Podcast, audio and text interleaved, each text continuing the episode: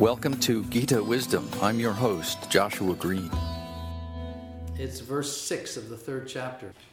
So here, here's what the Sanskrit sounds like. You know, these verses are usually sung.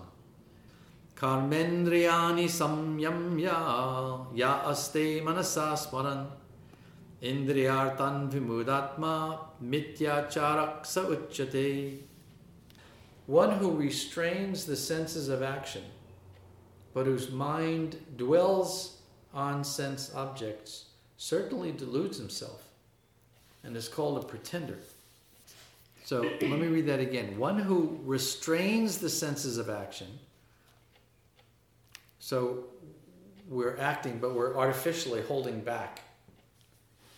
But whose mind dwells on sense objects, so artificially renouncing the world, but we're still in the world and we're attached to the world, we're engaged with the world, certainly deludes himself and is called a pretender. So the, the commentary says there are many pretenders who refuse to work in Krishna consciousness. This phrase is used by Prabhupada in the Gita to mean one who is always fixed in a relationship with the Supreme, one who's achieved an awareness of that inner self, the eternal self. There are many pretenders who refuse to work in Krishna consciousness, but make a show of meditation while actually dwelling within the mind upon sense enjoyment. So making a show of spiritually being renounced and detached, but still very much a worldly person. Such pretenders may also speak on dry philosophy in order to bluff sophisticated followers, but according to this verse, these are the greatest cheaters. For sense enjoyment, one can act in any capacity of the social order, but if one follows the rules and regulations of its particular status, he can make gradual progress in purifying his existence. But he who makes a show of being a yogi while actually searching for the objects of sense gratification must be called the greatest cheater. Even though he sometimes speaks of philosophy, his knowledge has no value because the effects of such a sinful man's knowledge are taken away by the illusory energy of the Lord.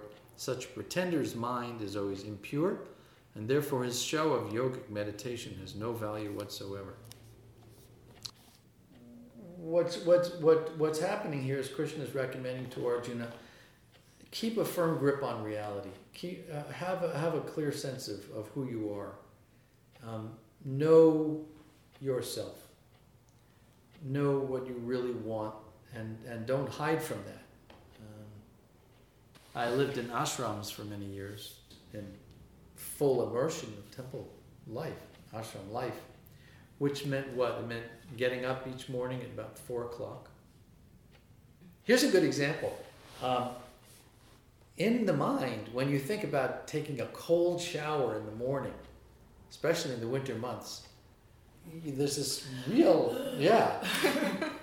Doing it is a lot more manageable than you would think. It's it's invigorating. You know, it wakes you up. It kind of gets the metabolic system going, and you kind of feel alive afterwards. It's it's it's not as bad as it thinks. So as you might think it to be.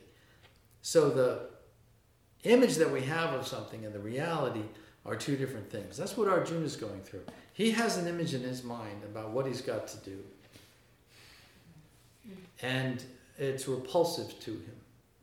What happens at the end, I'm giving away the story here, but after this three hour discussion, or however long it took, Arjuna's confidence is restored, his sense of purpose has been restored, the rightness of what he must do has been made clear to him, and he accepts it, and he's joyful. Now, if you can imagine being joyful on a battlefield, um, the other hat that I wear is Holocaust studies. And um, when you uh, speak with um, survivors from the ultra Orthodox community, the very deeply believing Jewish community, their definition of heroism is quite different from the more secular perspective. The perspective of the uh, deeply believing Jews is that the true heroes were those who marched into adversity with, without losing an ounce of their faith. That, um, for example, those in the camps who maintained their religious practices despite being in a concentration camp.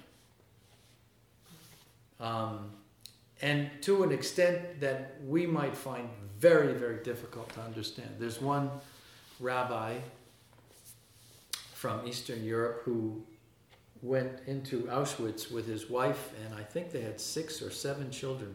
They were all shipped to Auschwitz.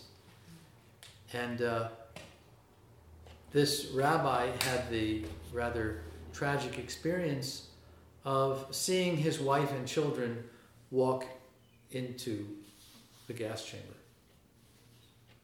Well, he survived the war and came back to the States. And when he talks about life, he talks about every day as a blessing, including the day when he saw his wife and children walking to their death. And that's not the only example. There are many such examples of people for whom the real heroism is not the ability to just defend yourself with weapons, but to maintain faith even when all the evidence is to the contrary. That's only possible when you come to a point that is beyond mere ritual. When, when the study and the meditation have gone so deep that the self as an eternal being is a palpable presence, not theory, not a nice idea, not religious teachings, but an actual palpable reality that you sense in your life. From that position, you can encounter any kind of hurdle and have a steady mind. The Sanskrit in Gita is vyavasayatmika buddhi, an intelligence that is steady under all circumstances and nothing throws you, where you can confront things that would defeat a lesser person, would absolutely destroy someone who did not have the benefit of that spiritual training. That's where the true yogic practice can take you, a place beyond fear. So by the end of the Gita, Arjuna has arrived at that place. He's beyond fear now. His fear has departed, it's just evaporated. And what he sees before him is something difficult, painful, but glorious at the same time.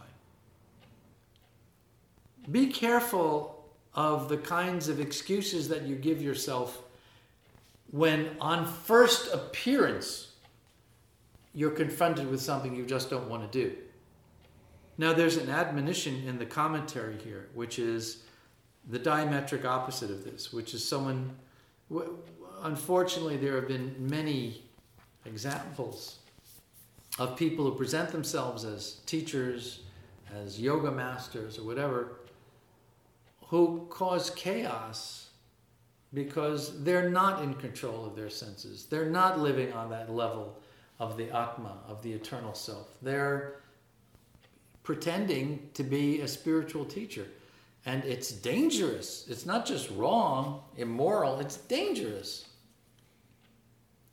I don't know how many times I have been witness myself to situations where yoga studios here in the New York area have shut down because there was such malfeasance, such sexual and financial you know illegalities going on that uh, either legal authorities clamped down and closed the studios or the teachers left in droves because of this kind of taking advantage of, of people you know when people come to a yoga studio they're looking for guidance to betray that confidence is the word Prabhupada says is the worst kind of cheating in, in his purport, in his commentary here.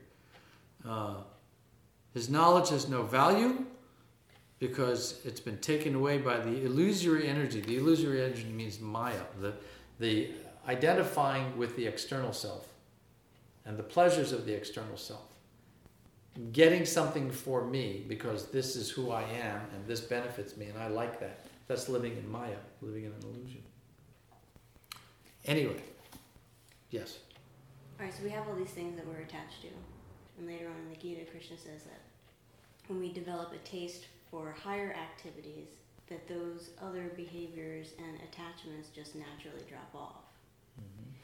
But like, what if that doesn't happen? like, uh-huh.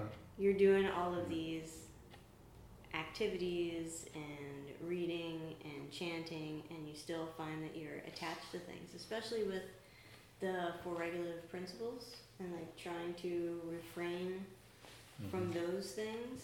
Is there a point where you just, I mean, do you just have to say, well, I'm not going to just, I'm not going to just go on with these material things and these bad habits and wait till they naturally fall off? Or if you should restrain yourself from doing those things?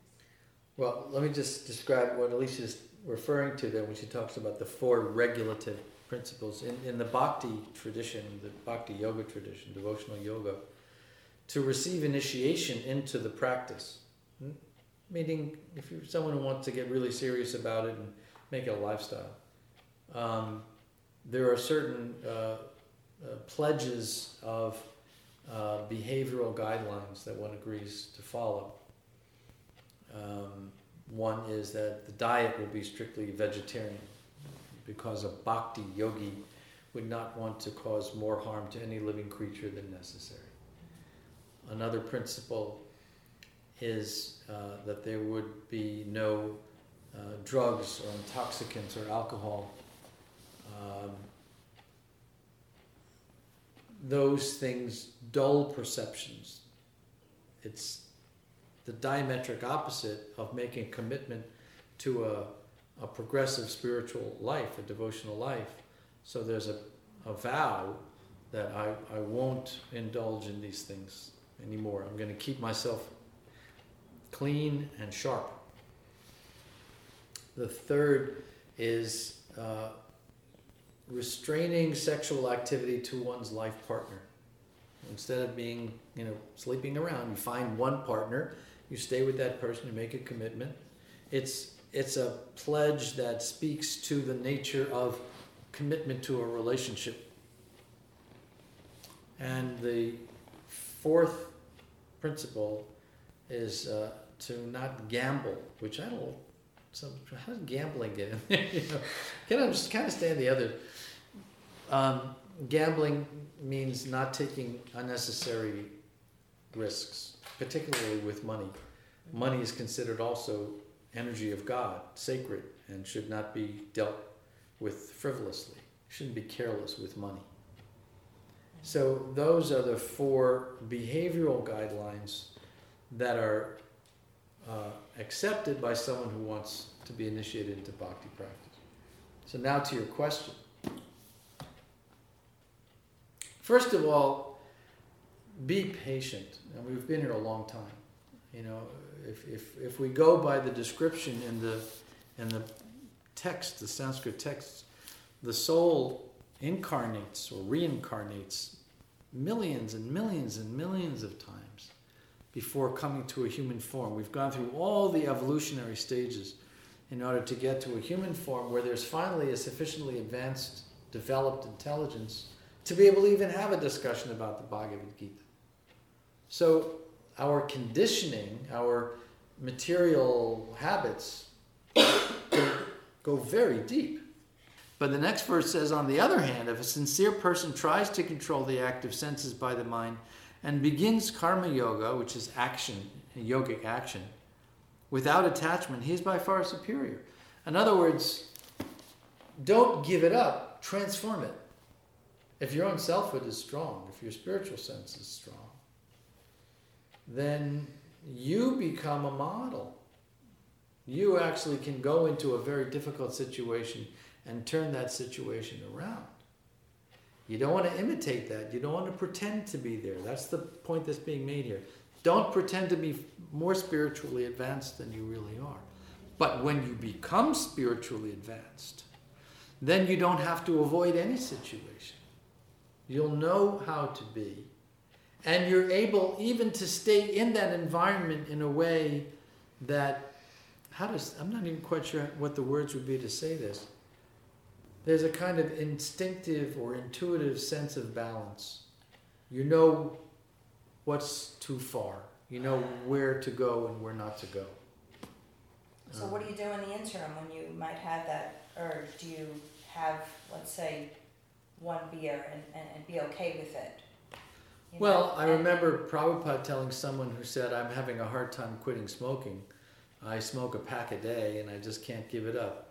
He said, Well, try smoking half a pack a day. I mean, he was very practical about it. You know, Mhm. making an effort actually builds a kind of self confidence. Yeah, Um, and the verse you were referring to that comes later in the Gita, where Krishna says that uh, you can distance yourself from sensual pleasures and other distractions, even though the taste is still there, by experiencing a higher taste. In other words, it's not this, you know, uh, teeth gritting, mind searing, gut rending, horrifically difficult, you know, uh, enslavement to just wanting to be away from. it's quite natural. There's a very, very natural transfer of energies and interests. As you cultivate devotional life, the taste for those other things fall away, falls away naturally. You don't have to belabor it. You don't. It's, it doesn't have to be this horrible thing. Now, how do you get there? Well, you, in stages. You know, it starts by having a discussion like this, and then it starts by doing the chanting. An, an actual mantra, you know, the, the traditional mantras, not something invented, but a, a mantra that has withstood the test of time. Is a, is a sound, it's a vibration that stimulates consciousness. Sound, sound is very powerful. My wife uh, is in the jewelry business. I've seen machines that clean jewelry with sound. You put a piece of jewelry in a, a, a, liquid medium and then they in, in, inject a, a sound wave into it and it cleanses the jewelry. So s- mantras are like that. They, they, they in, cleanse the heart. They cleanse consciousness. And when chanted sincerely with that intent of wanting to reawaken one's relationship with creation, the Krishna mantra is particularly uh, recommended and used in the bhakti practice because it is a completely selfless call to the Supreme Being for engagement and devotion. So what are you saying? Uh, the, well, there are What does it the, mean when you? the Krishna mantra has three words to it Hare, Krishna, and Rama. The word Hare is the vocative case of the word Hara or Radha. Now, in this painting that you see there, Radha is the feminine divinity. So, the first invocation in the Krishna mantra is to the goddess. We're saying, Hare, my dear Radha, my dear devotion personified. Um, kindly engage me in service to Krishna, the Supreme Being. The name Krishna is a universal name for God or the Supreme Being, meaning the all attractive one. So it's not Hindu, it's not Indian, it's not Eastern, uh, it's not religious. it's a word that describes that the source of all creation is pure beauty. Awa- awaken in me my knowledge of myself as an eternal being. The Krishna mantra says, kindly allow me to live from that platform where I am again my own pure eternal self, my best self, mm-hmm. and engage me in service to God. Allow me to be of some value in this world by being a conduit for that love. It's a very powerful and very beautiful mantra. And the word Rama is the ultimate joy, the ultimate pleasure that comes from being in that place. So Hare Krishna, Hare Krishna, Krishna Krishna, Hare Hare, Hare Rama, Hare Rama, Rama Rama, Hare Hare. If, if you have a sense, an intuition, or you're convinced from classes or readings or discussions or whatever, that this is real, that uh, it's not just theoretical, that I'm more than, you know, wave functions and, and oscillating molecules and, and, and particles. You know, there's more to me than my material self. And I want to know that person. I want to know that guy. Because that guy strikes me as really cool.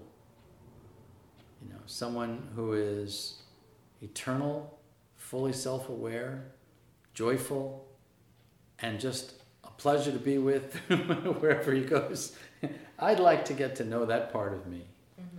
That's worth some sacrifice. You know, nothing good is achieved without some sacrifice.